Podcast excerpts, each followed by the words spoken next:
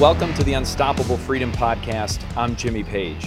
Today, we're going to take uh, a look at a topic that I'm very passionate about the moral and religious foundation on which America was built. Our founders, our history, our values, and even our very constitutional structure is under attack from just about every direction. Specifically, we're going to tackle our undeniable Judeo Christian roots, the significant contributions and commitments from Black Americans and other minorities to the American success story, and the role of the church in restoring and revitalizing our culture. Our guest today is an expert in these areas. His name is David Barton. David is the founder of WallBuilders, uh, an organization dedicated to presenting Americans' forgotten history and heroes to energize people at the local level to become involved in strengthening their communities, their state, and the nation. David's a sought after speaker bringing the truth of America's history to churches, civic and military groups, schools and universities, and community events. He's also the author of several best selling books and is the foremost authority on American history today. David, welcome to the show. Hey, Jimmy, good to be with you. Thanks for having me, man. You bet. Well, I had the opportunity to uh, see you speak at a faith and freedom event in Fort Collins, way up here in Colorado, a long way from Texas, a few weeks ago. And I left with a, a renewed love and appreciation for American liberty. Uh, your presentation yeah, your presentation of the inspiring stories of our founding and history was incredible. Uh, as we start, tell us where the name of your organization, WallBuilders, comes from. Uh, WallBuilders comes from the Bible book of Nehemiah, and it deals with the concept that in Israel's history, they had been a great nation, really significant, and over time, they got kind of sloppy and lazy, and some things came in that weren't good for the nation, ended up really kind of destroying them temporarily, knocked them down. And so the enemy came in, destroyed a lot of their infrastructure, destroyed a lot of who they had been, that the things that made them great. And they go into a period of captivity, and then a period, after a period of time, they come out and said, "Hey, let's let's give this another try and get back to our foundations." And so, WallBuilders is built on the concept of Nehemiah, who got the people together and he said, "Come, let's rebuild. That will no longer be a reproach." And it was specifically mm-hmm. rebuilding the walls of Jerusalem. Uh, back in that era of world history, if you didn't have a wall around your city, you were open to anything. You had no protection. And so it really is restoring mm-hmm. the strength of the nation, rebuilding the things that have made us great, rebuilding rebuilding the things that have made us unique. And so mm-hmm. we try to get people involved in the grassroots level in doing what was done in the book of Nehemiah, where that it wasn't professional people that rebuilt it. It was you look at, I mean, they're literally laying stones but there is a perfume maker, there's a soldier, there's an apothecary, there's a man and his daughters, there's everybody under the sun. And they were all shocked that when everybody got involved, it didn't take them that long to get things turned around. And that's really kind of the yeah. message we see is that if we could get mm. Americans mm. engaged and involved and off the sideline, we could turn things pretty quick. And that's why we yeah. like the, the story of the book of Nehemiah, wall builders. I love that. I got to tell you, that story is one of my favorites. But one of the things that you mentioned – it, it, sounds a lot like today, actually, doesn't it? I mean, it, today it, this doesn't. This seems all too familiar, actually, a little bit too close to home. But what I love about that story is that every single person was responsible for their area, for the the mm-hmm. section of the wall where they lived. In fact, I think at that time they lived in the wall or inside of the wall, and they were all responsible. And if I remember the story right, I think they rebuilt the wall in 52 days. Does that mm-hmm. does that sound right? Yeah, 52 days is really interesting because some people did a lot, some people didn't do a lot, but they all did something. Uh, it's, mm. it's interesting. Uh, I said the priests probably did the least.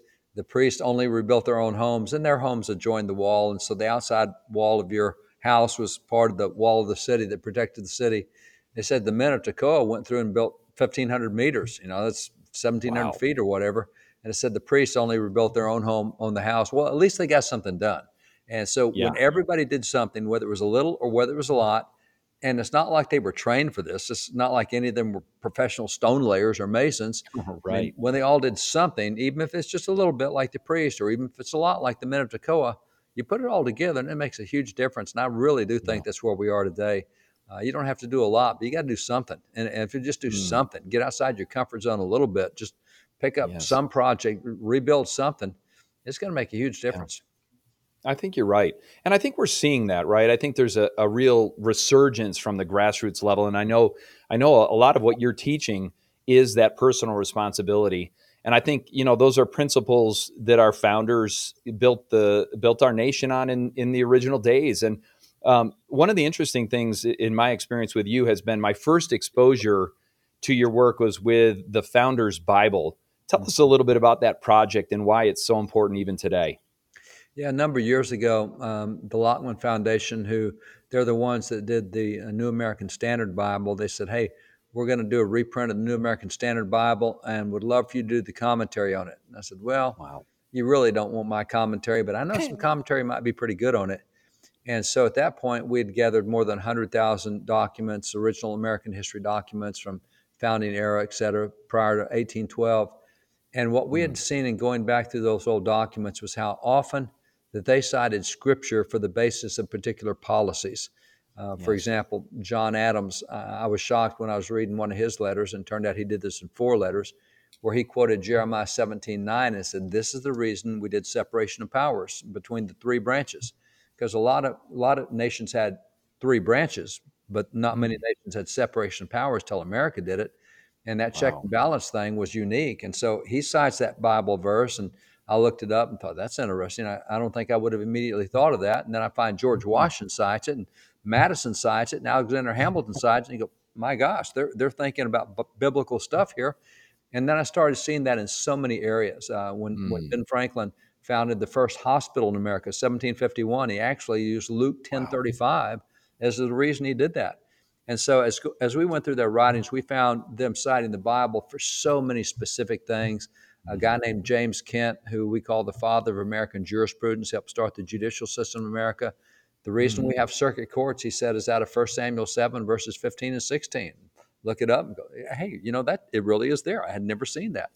So, what we did mm-hmm. for Lockman was write articles showing historical usage of Bible verses to create aspects of society, whether it was healthcare, whether it was free market or business mm-hmm. or, or morals or education or just the way we treat one another, manners.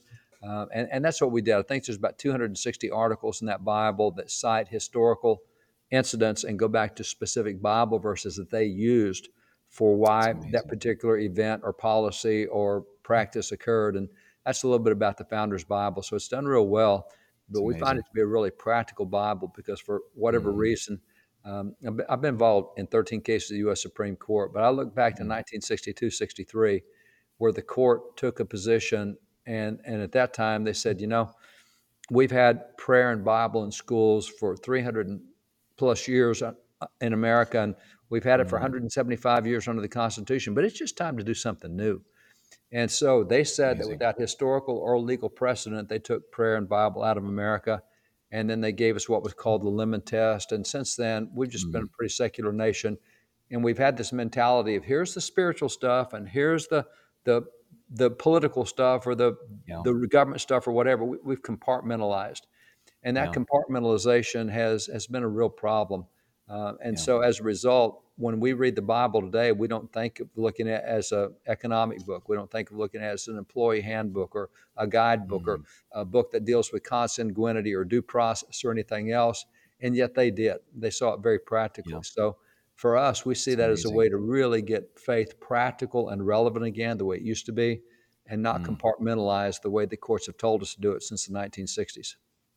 It's amazing. You know, I was thinking as I'm as I'm reading through the Bible, of course, you've got the power of the scripture as a standalone, but mm-hmm. all of the insets and all of the stories of our founding fathers of those early days and the reliance on scripture. I mean, you just mentioned three or four examples that I I don't didn't even know, and uh, it does show you that that our roots are really deeply rooted in the Judeo-Christian tradition and and that belief system.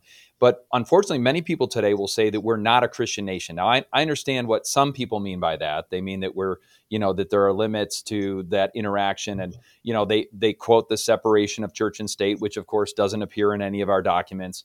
But many say that we're not a Christian nation. Talk a little bit, though. Let's talk a little bit more about our founding idea, our founding ideals, our those founding documents, and how they relied heavily on principles of faith found in the Bible. Yeah, you know, it's interesting. I've, I've been this week I got hit with a really big national news story where that, you know, I, I claim there's no separation church and state, and I'm trying to put all that aside, et cetera. And hmm. the problem they've got is I do say that America's a Christian nation, but it's not that I hmm. said that. I quote that from over 300 court cases, three U.S. Supreme Court decisions, two unanimous Supreme Court decisions declaring America to be a Christian nation, and cited by hundreds of state and federal courts after that and before that. So it's not like I came up with this. I, am just saying what we all used to say for mm. really until the 1960s. So this is what we said as late as 1952. The U.S. Supreme Court still still saying this. So wow. now that I'm saying something that we said for 350 years, but we haven't said in the last 50, 60 years, I'm the crazy guy in the room. But you have wow. to go back and, and, say, how do you define that? Because when the Supreme mm. Court gave an 8 0 decision in 1892 saying America is a Christian nation, the justice who wrote that decision, uh, that, that, penned the, the majority decision, well, it wasn't majority, it was unanimous decision for the court, uh, David Brewer, he said, You know, I've had a lot of questions about that since that. People wondering, what is a Christian nation? He said, So let me just kind of give it to you. And he wrote a book in 1905 mm. on what is a Christian nation. And he said a Christian nation is not one in which you have to be Christians to be there, or you have to belong to a church to be there, or you have to be believe in God to be there. He said mm. Christian nation is one that used Christianity to shape its institutions and its culture. And that really wow. is the definition of a Christian nation. And so when you look at that, you take something like, well, this is under attack today, but take the free market system. Now, I say it's yeah. under attack because right now 75 polling shows 75% of college students want to get rid of the free market and go to socialism and 48% of millennials want to get rid of the free market and go to socialism but the free market system has made america the most prosperous nation in the history of the world the most stable mm. nation in the history of the world so when you look at, at, where we are with free market it's a good system now the question is yeah. where did it come from so we have these university professors that'll take uh, adam smith wealth of nations say this is where the free market mm. came from actually we had free market businesses running in 1626 and 1627, hmm. actually, in Massachusetts, Aptucxet, Massachusetts, and it came out of the Bible. You, you find the first iteration of this was when in the Jamestown colony when they pointed to Second hmm. Thessalonians 3:10 as the reason they're getting away from socialism. The Pilgrims came here socialists and they got away from it. Their governor said, "Hey, First Timothy 5:8 is what got us off socialism." And then as you look over the next several years, you'll find particularly Matthew 20 uh, Luke 19 and Matthew 25. But those are five Bible verses that mm. built the free market economic system. It wasn't Adam Smith. Adam Smith is 150 Amazing. years late on this system. You know, America had this wow. before he did. And, and there are just mm. so many practical aspects. Um, even the thing of, of why you avoid a, a, federal debt or a national debt or even a personal debt. You know, what you mm. have is, is Proverbs 22 6. Founding fathers talked about that on why you stay out of debt. And so there's mm. so many economic policies that we don't deal with. Uh, the concept of individual uh, individuals negotiating their own employment contract. Jesus covered that. Jesus hmm. covered in Matthew 20, he covered the minimum wage. You know, what Christian today has ever thought about Jesus covering the minimum wage? So Never. there's so much back there that really has made us unique. And we, we just have not been as practical as previous generations have been with the Bible. And that goes mm. to hmm. number one, a Bible literacy that we have, but also a lack of knowledge of our own history that we have. And we thought yeah. we've been a great nation because we've been a secular nation. That's just not the case. So, you know, yeah. a Christian nation, it just means that mm. we hmm. use the Bible to shape and build our, our policy and our institutions. And you know what? You may not believe in God and you may be an atheist, but you benefit from that free market economic system. And you may not believe in God, you may be an atheist, but you benefit from that healthcare system that came out of out mm-hmm. of Luke 10:35, mm-hmm. as as Ben Franklin pointed to. So there's so many things where people benefit yeah. from that, and that's what made us a Christian nation. And now critics today, who are largely themselves anti-Christian, at least non-Christian, mm-hmm. but often anti-Christian, they've given a definition that it means a theocracy. I'm trying to set up a theocracy. I'm trying to say that if you're not a Christian, you get no civil rights. No, I'm just repeating mm. what the courts have repeated over that period of time. And and really just looking up online that 1905 book about a Christian nation by David Brewer, it's worth reading just to get yeah. a dose of history and how we used to look at this issue from from back in the day for three centuries. Yeah, I mean, first of all, I mean, what would happen today if elected officials, if politicians used Scripture in the way that you just mentioned? I mean, it would be it would be blasphemy. It would, it would be an uproar, wouldn't it? I mean, could they get away with even suggesting that any aspect of America be linked to some kind of religious scripture? You know, you just asked a very revealing question, Jimmy. It's, it's really interesting you say that. And I would answer it somewhat with an answer that Ben Franklin gave. And mm-hmm. Ben mm. Franklin was talking to uh, Reverend uh, Samuel Cooper and he's out of Boston, and he's talking. Mm. And Franklin had been diplomat overseas in England and France and elsewhere for us, and he was talking to Reverend Cooper about the differences between America and Europe. And mm. Uh, one of the things we do a lot, we right now we've got um, next door to us in the classroom, it's where I just was. But in the summer, we have one week classes for young people 18 through 25, and we take them through a lot of the apologetics of America on, on faith, mm-hmm. on morality, on religion, on the free market, on American exceptionalism, on all these things. And we're surrounded here with now with 160,000 items from American history, so we can let you hold the things we're talking about. And one of the things we'll do is we'll pull up out of the Constitutional Convention Franklin's famous speech from Thursday, June the 28th of 1787. It was a speech that kind of brought the convention back to unity again. And so mm. we'll just read that speech. It's 14 sentences long, and we'll just kind of ask folks, anything stand out to you about that? Mm, good speech. Well, we show them where Franklin directly quoted from 18 from 14 Bible verses. That speech is made up of 14 Bible verses. Now, nobody recognizes that's a Bible verse, and that's where I think it's interesting what Franklin uh, wrote to to Dr. Cooper, Minister Cooper. He said, you know. He said, When I'm in America, I never have to tell people that I'm quoting the Bible because everybody knows the Bible so well they recognize it. He said, But when I speak in Europe, when I'm speaking to a group in France or in England, I have to tell them when I'm quoting the Bible because they don't recognize it. They don't know it. Well, America is kind of like England and Europe was then. So you could be a political guy and quote the Bible all day long, and 99% of people won't recognize you're quoting the Bible. So you could quote the Bible and say, hey, we ought to do whatever on economics and quote the Bible. And if you didn't say it was the Bible, most people wouldn't know it. They say, oh, that's a really good idea.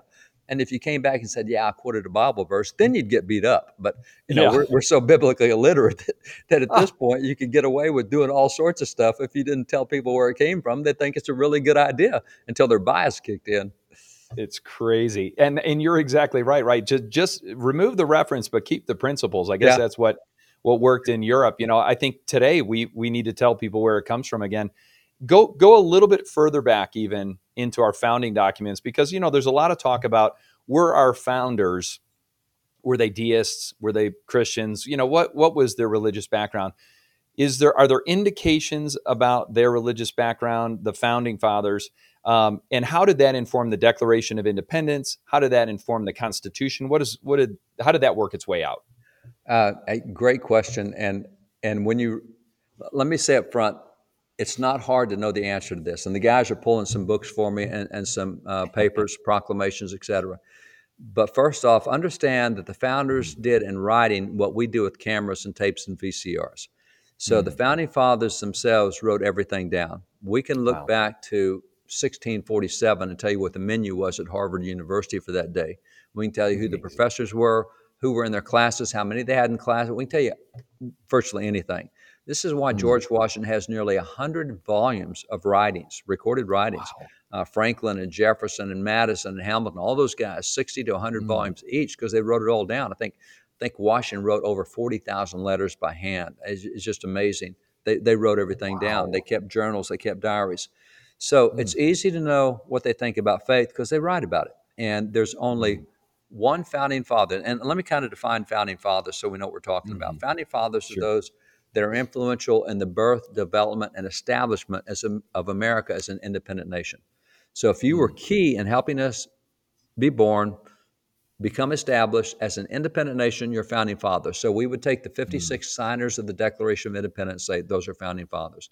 We mm. would hmm. take the 55 who wrote the Constitution, say those are founding fathers we would take the 90 who did the Bill of Rights, which is the capstone of the Constitution, say those are founding fathers. So when you put them all together, you got maybe 200, 250 founding fathers, and and just nearly all of them have extensive writings. Some have very few mm-hmm. writings. Some of the writings were destroyed in the Civil War as certain courthouses burned or whatever. Uh, I think mm-hmm. um, Samuel Chase and, and Paca, two guys from Maryland, the courthouses there burned at some point, so we don't have their papers, but we've got so many. Mm-hmm. And as you look at these 200, 250 founding fathers, there's only one founding father that we've ever found who called himself a deist, and that was hmm. Ben Franklin. And it's in his autobiography. And on the same page, he says, hmm. But I quickly abandoned that when I saw how unproductive it was. So he's a deist for like a fourth of a page, and that's it. And you'll find Amazing. today professors say, oh, look, Franklin says he's a deist. Yeah, and on the same page, he talks about how dumb an idea that was. And it's like when he was 15 years old and he got away from that really quick. And so now all the founding fathers are atheists and agnostics and deists. On what basis? On one guy? Because when you look at the rest wow. of them, it's really, really different. I'll just pull out something here. Hmm. This happens to be this little thing right here. This is the first family Bible done in America. This is actually by signer of the Declaration wow. of Independence, John Witherspoon. He trained one third of the founding fathers, and this guy is the man most responsible for the economic policies in the U.S. Constitution. That's his Bible. Uh, here's amazing. one from Benjamin Rush. Benjamin Rush. John Adams said of the three most notable founding fathers, he said you got George mm-hmm. Washington, Ben Franklin, and Benjamin Rush. So he's one of the top three most notable founding fathers. This is his Bible. Uh, this is wow. one of the rarest Bibles done in America or done in the world, actually. It was the first Bible printed in English in America. It's printed by the printer of the U.S. Congress. It's printed in 1782. Uh, hey, guys, would you hand me a bunch of proclamations too? Some of those paper proclamations we got? This is in 1782. And it's got an endorsement in the front of it from Congress. It says that Congress recommend this edition of the Bible to the inhabitants of the United States. And also in there, you find out that the Memorial to Congress said that this Bible is, quote, a neat addition to the Holy Scriptures for the use of schools. So this Bible was done and is endorsed by Congress for the use of schools. And then we've got things like this this little two volume set. This is from Francis Hopkinson. This is his personal Bible.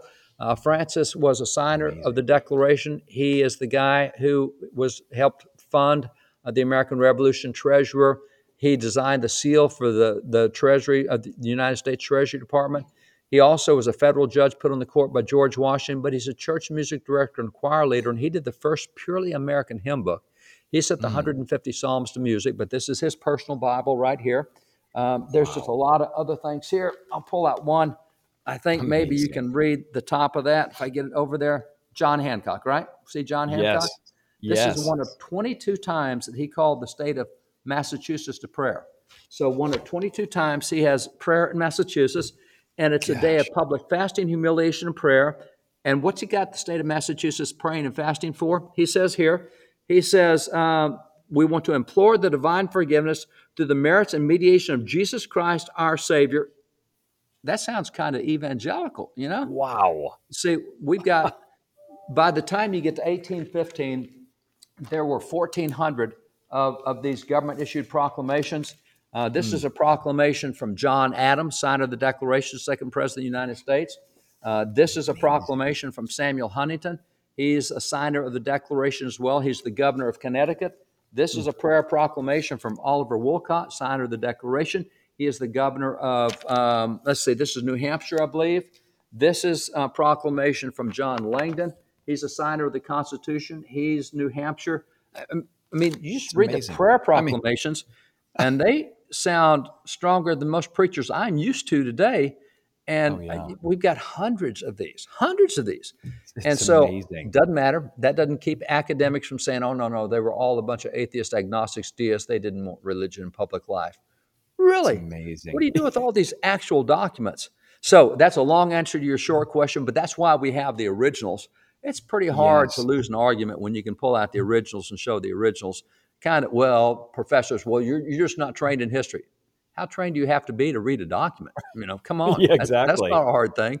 So, so it, it really is kind of humorous to, to see them kind of scramble for cover. But this is, again, why it's really important to know our history. We would have a whole different yes. view of ourselves if we really knew who we were. And that, that includes, you know, if we knew how many black heroes we were, if we knew, uh, yes. just an example we're told it's a bunch of white guys who founded the nation. It's a bunch of white yes. guys who fought for America. But yeah, time out. George Washington had 76 generals in the American War for Independence. Mm. 28 of them came from foreign nations. We have a poster over here that was done right at the end of the American Revolution, and it's called Washington and His Generals, except it's all his foreign generals, and it went all over Europe. because you had Lithuanian generals and you had Polish generals and you had Scottish generals and you had all these generals, French generals, all over the world. I mean, we were a melting pot back then. Yes. And then when you look at all the black heroes, I don't mean black soldiers, I mean black heroes in the American yeah. Revolution. We should know their names. We don't today. Yes. And, and I, I, mean, literally, here's here's a good indicator. Mm. When was the first black person elected to office in America? And the answer is 1641. When was the first black person elected to office in Great Britain? 1987. Oh my god. When was the first black person elected to office in Russia? 2010. Wait a minute. 1641 for America? And we're the great racist nation in the world? What do you do with people like Wentworth Cheswell, black patriot founding father, elected office in 1768, reelected for 49 years, held eight different political positions in New Hampshire, one of the founders of New Hampshire, and he's a black mm. patriot, and we hear nothing about him or about Thomas Hercules, who's elected to office.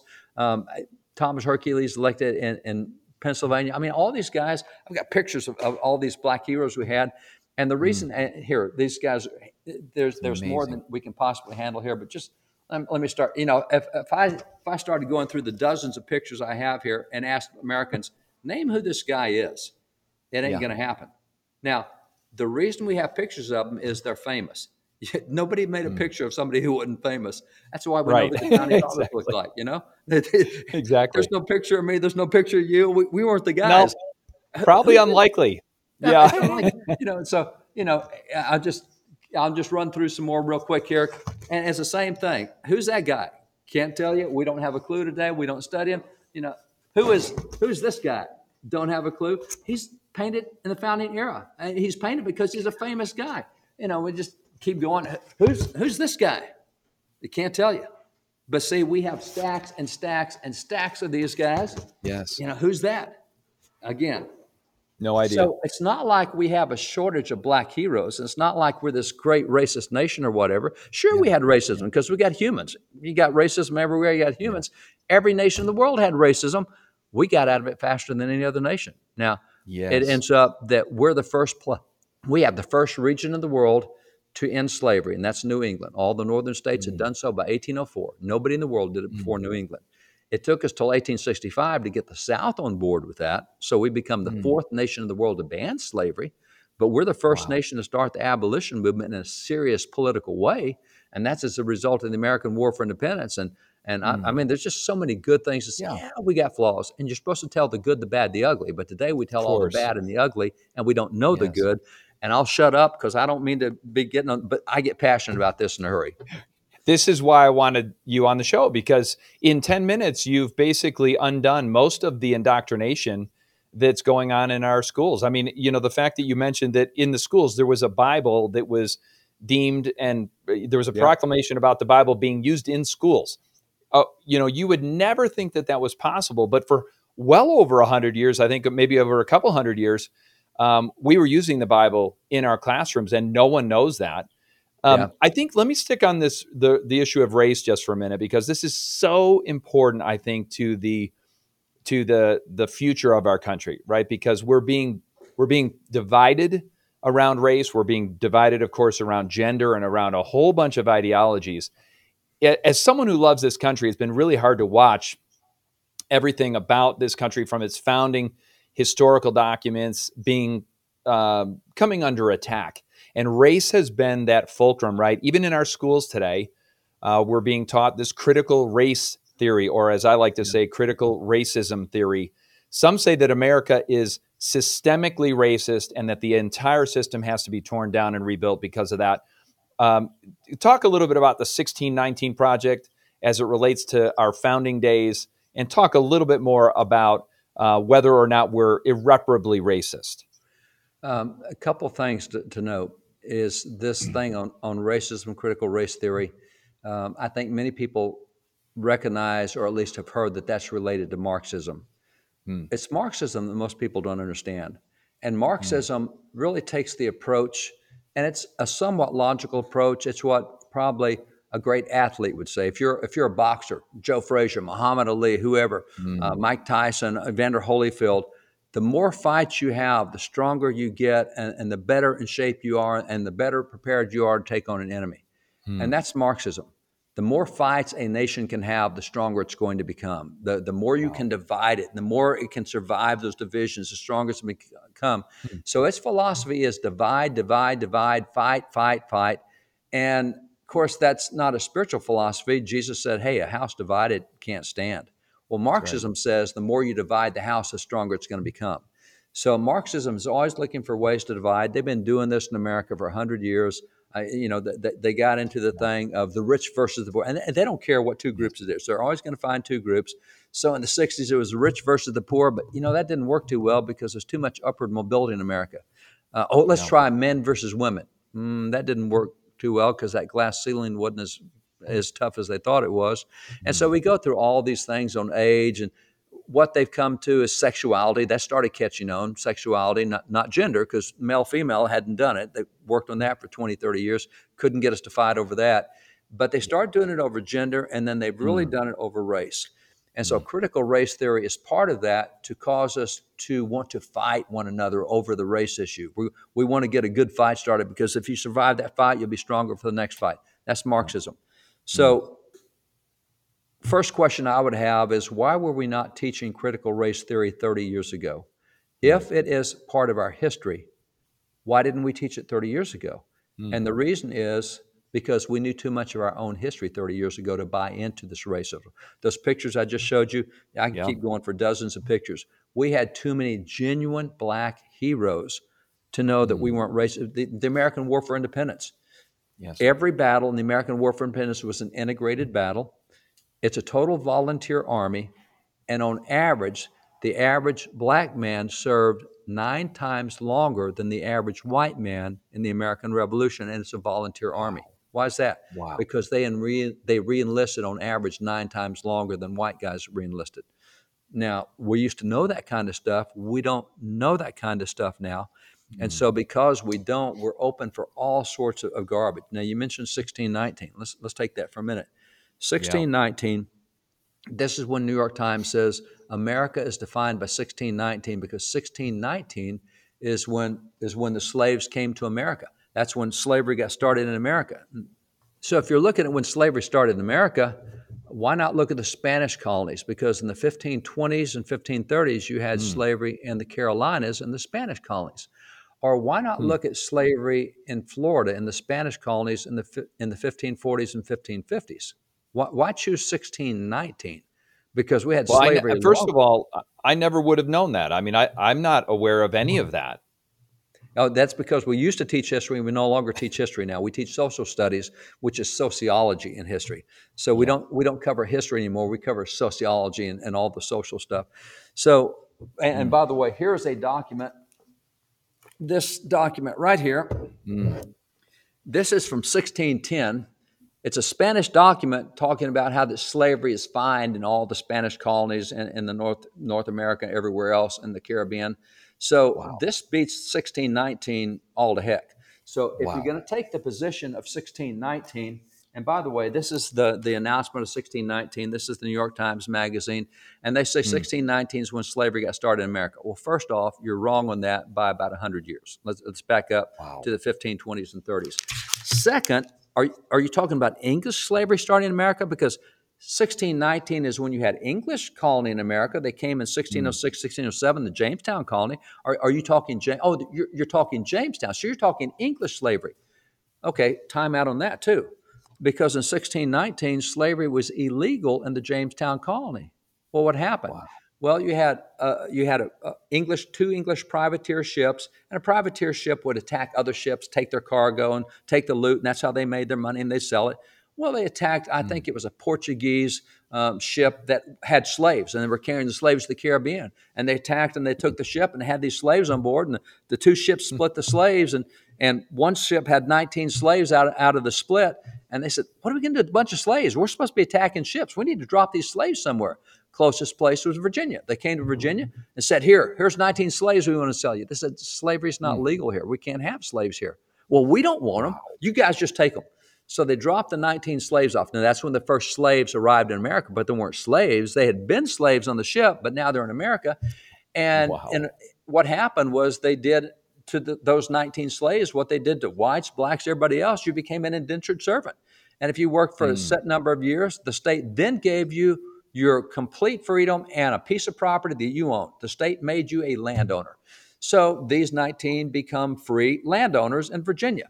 One of wow. those 19, a guy named Anthony Johnson, who is one of those, we believe, one of those original slaves, he becomes very wealthy. He gets a lot of land, a lot of property, and he starts indenturing mm. people for him. I'll, I'll, bring you from Spain or France or wherever to America. Mm. You work for me seven years. I'll pay for all your expenses to get here. It's really expensive to sell here. I'll cover it all. And then you get to be a free landowner. So you work for me. So, wow. so it's not slavery, it's indenture. And that's what whites and blacks and everybody else did.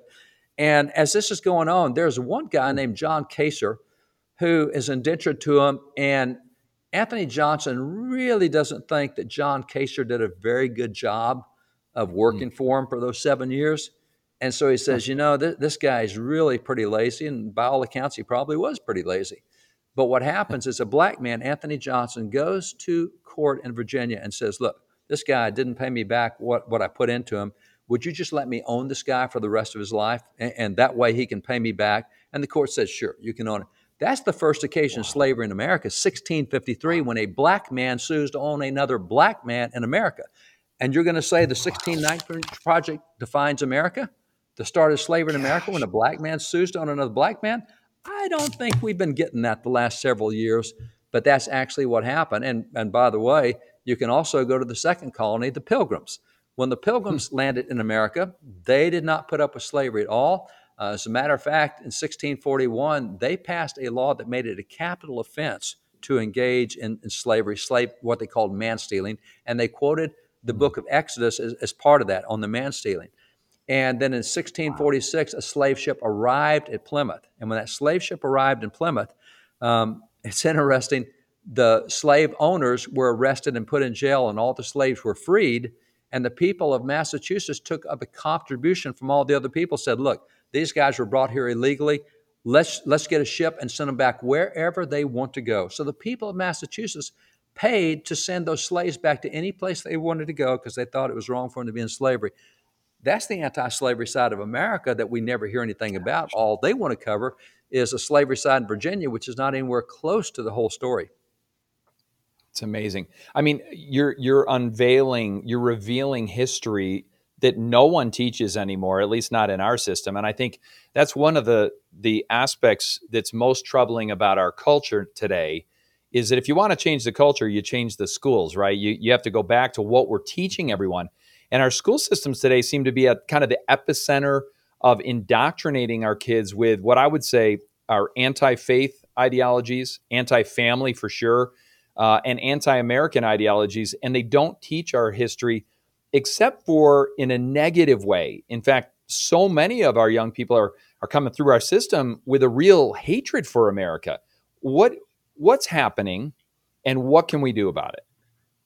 Yeah, we we. I mean, historically, we go back to the 1920s when progressives took over education in the 1920s. They instituted five pedagogical changes. Pedagogy means the philosophy of education. Prior to the 1920s, for 300 years, the object of education was to teach you how to think. In the 1920s, mm. they said, no, the object of education is to make you learners. You need to be lifelong learners. If you're a learner, you're a receiver. If you're a thinker, you feed mm. yourself. If you're a learner, you need somebody else to give you. It's the difference between giving someone a fish and teaching them how to fish. And we were in the midst of the Industrial Revolution at that time. And really, the progressives said, we need people on the assembly line who just take orders. We don't need people who think for themselves. They just need to do what mm. they're told. And that's what we did is we turned education over. And so we no longer ask questions. We no longer dig deep and say, wait a minute, let me check the other side of that. Mm. If we mm. see it on a meme, if we see it somewhere else, we, we take it. And if you take, it's striking to me as an educator, former principal, I do a lot of work mm. in education, been appointed in a lot of states by state boards of education, governors, legislatures, et cetera, to do history and social studies centers. So I see what's in the schools. And it's very striking to me that, that what we do in education now is not only do we not teach thinking, we go an opposite direction. We just don't teach at all. And, and let me give an example. Mm. Um, mm. Right in, in 1962, America was number one in the world in literacy. Mm. 20 years after wow. that, we'd fallen to number 65 in the world in literacy. So in 20 years, we go to number 65 in the world. There's only 23 major industrial nations in the world. We're below the industrial nations. And right now, we're back up to about 45 or 47. And so we're, we're the bottom of all the industrial nations. Um, for the last 15 years, 19% of kids who graduate from public school in America are illiterate. They can't even read their own diploma. So we're talking about 19% illiteracy rate over the last 15 years, and we spend that's one in five. That, What's that? That's one. That's, that's one, one, in five. five. Well, uh, you you may have seen just a few weeks ago, it came out in Baltimore that in Baltimore, the high school students in Baltimore 72% of them cannot read above a third grade level. That's high. That's three fourths of your high school seniors in Baltimore.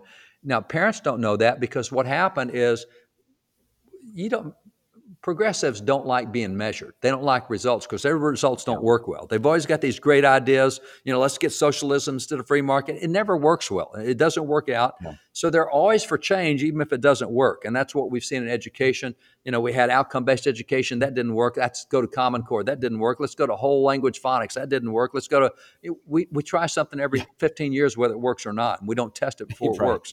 So what what happens is you've got all this high illiteracy, and when you look at math and science, America mm. comes for the last 25 years. America has come in dead last in the world in math and science testing, what we call STEM. So we're way at the bottom, but we don't know that because what happened was about 30 years ago. We used to be able to compare the states one with another. We say, you know, Texas is 43rd mm. in the nation in reading, but it's 23rd in math and it's 18th in science, whatever.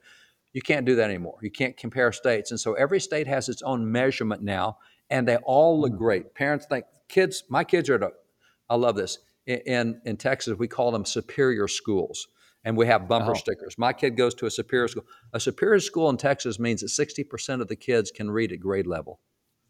60% read at grade level? Are you kidding?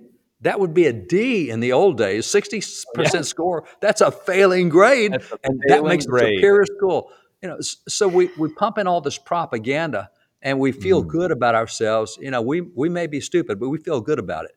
And that's, yeah. that's really what we've done in education is we don't even know what we don't know anymore. And we know yeah. so little of what we don't know that we make up stuff like the 1619 project and we think, oh, right. that's good scholarly academic stuff. No, it's not. Right. This is pablum nonsense, and we just don't recognize it anymore. Boy, is that true? I mean, it, it's kind of like in, inside the church when people don't know the Bible, they become biblically illiterate, yeah. which I would argue we're probably in that condition as well. The same is true in our schools. My father was the uh, superintendent of schools at a at a big district in upstate New York for many many years, so I grew to really appreciate the educational process. I probably felt a little more pressure than than most. Yeah.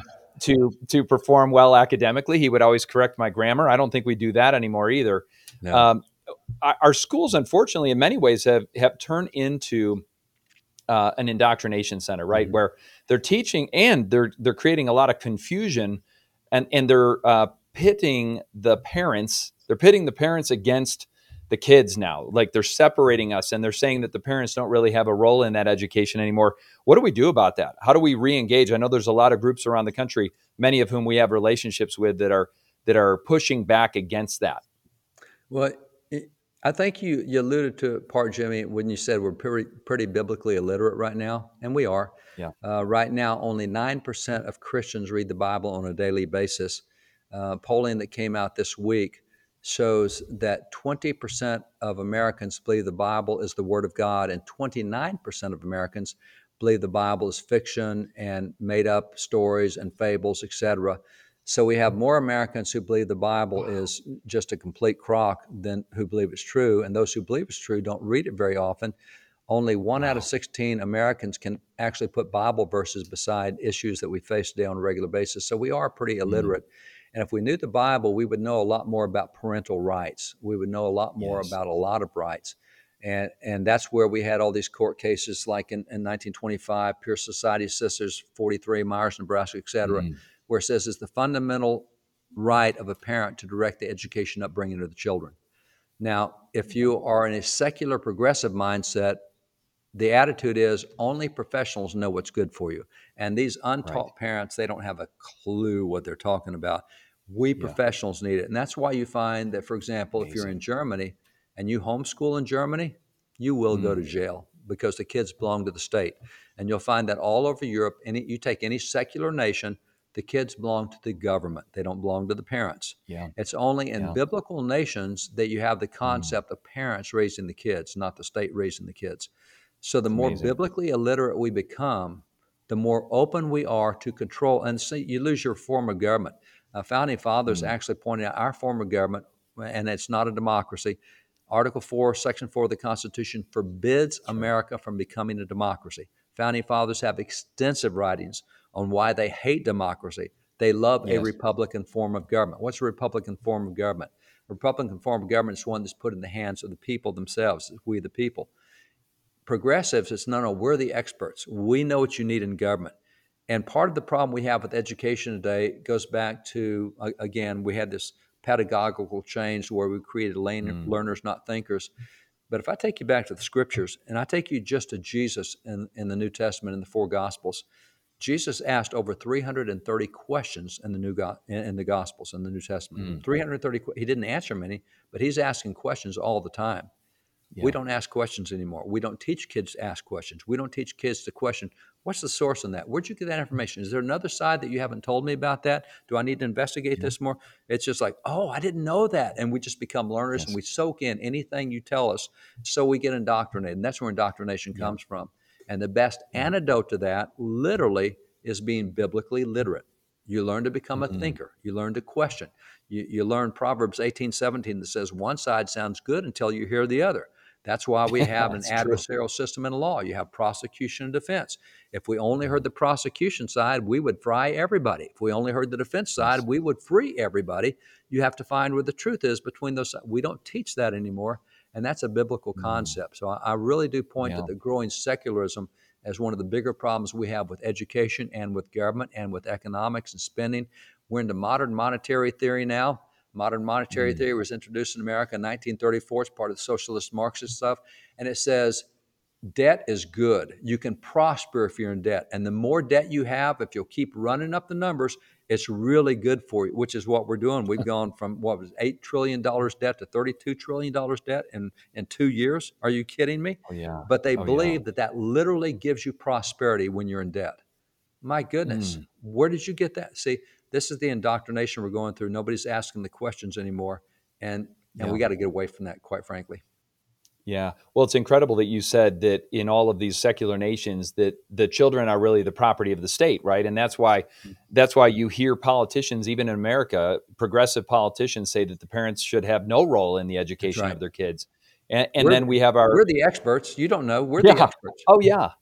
Oh yeah, follow the science. I know we we've had a, a fun couple of years of following the science as well. I you How'd know that work out and then I us? think yeah, it, it- not so well. It didn't bother me at all because I, I figured whatever they were saying was scientific was probably not too accurate. But yeah, uh, that's another that's another topic for us. But you know, then we have the highest ranking officials in our country uh, claiming that parents who show up at board meetings to contest the curriculum or to protest against the things that their kids are being taught, they're labeled as domestic terrorists. And then a whole a whole part of our government is unleashed on them. You know, another three letter organization in order to investigate them as domestic terrorists.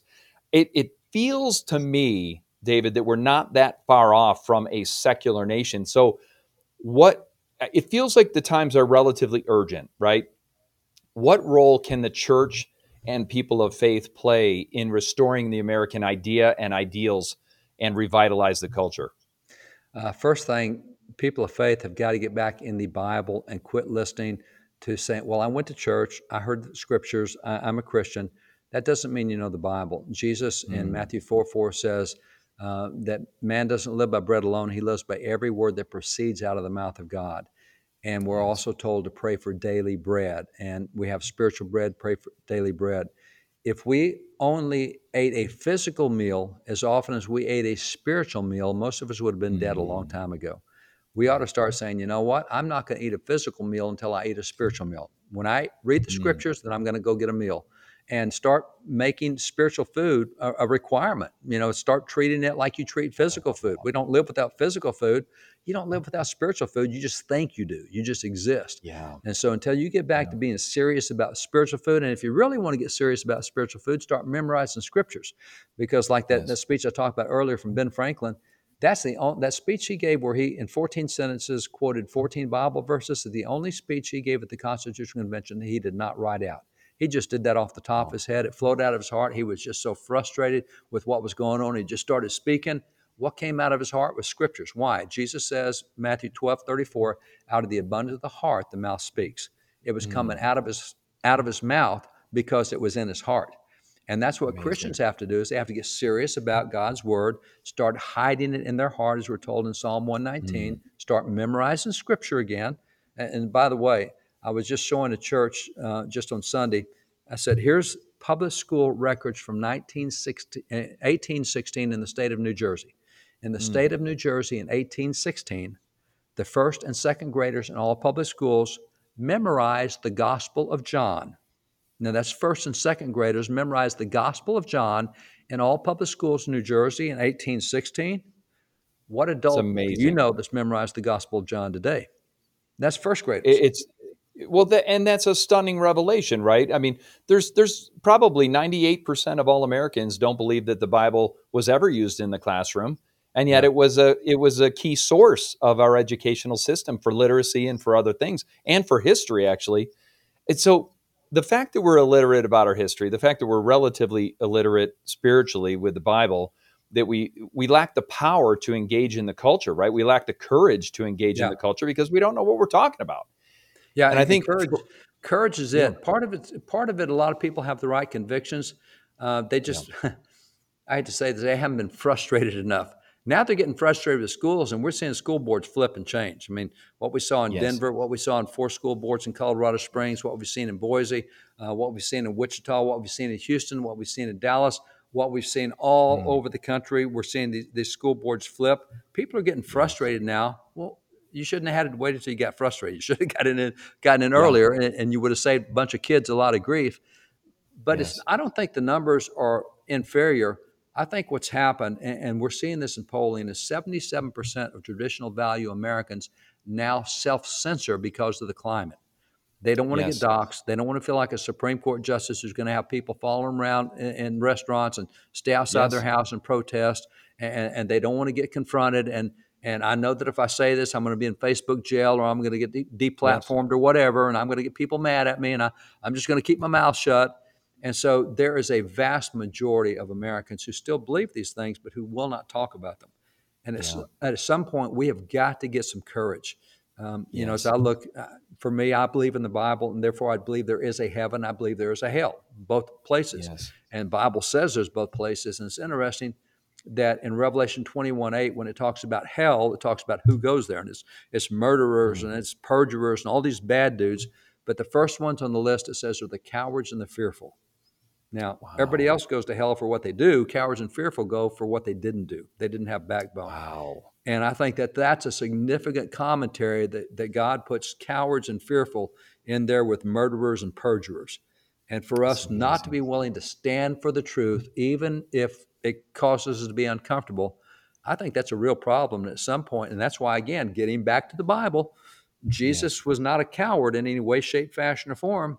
And he spoke the truth and it offended a lot of people, but he kept doing it. And he just spoke the truth in love, as we're told in Ephesians 4.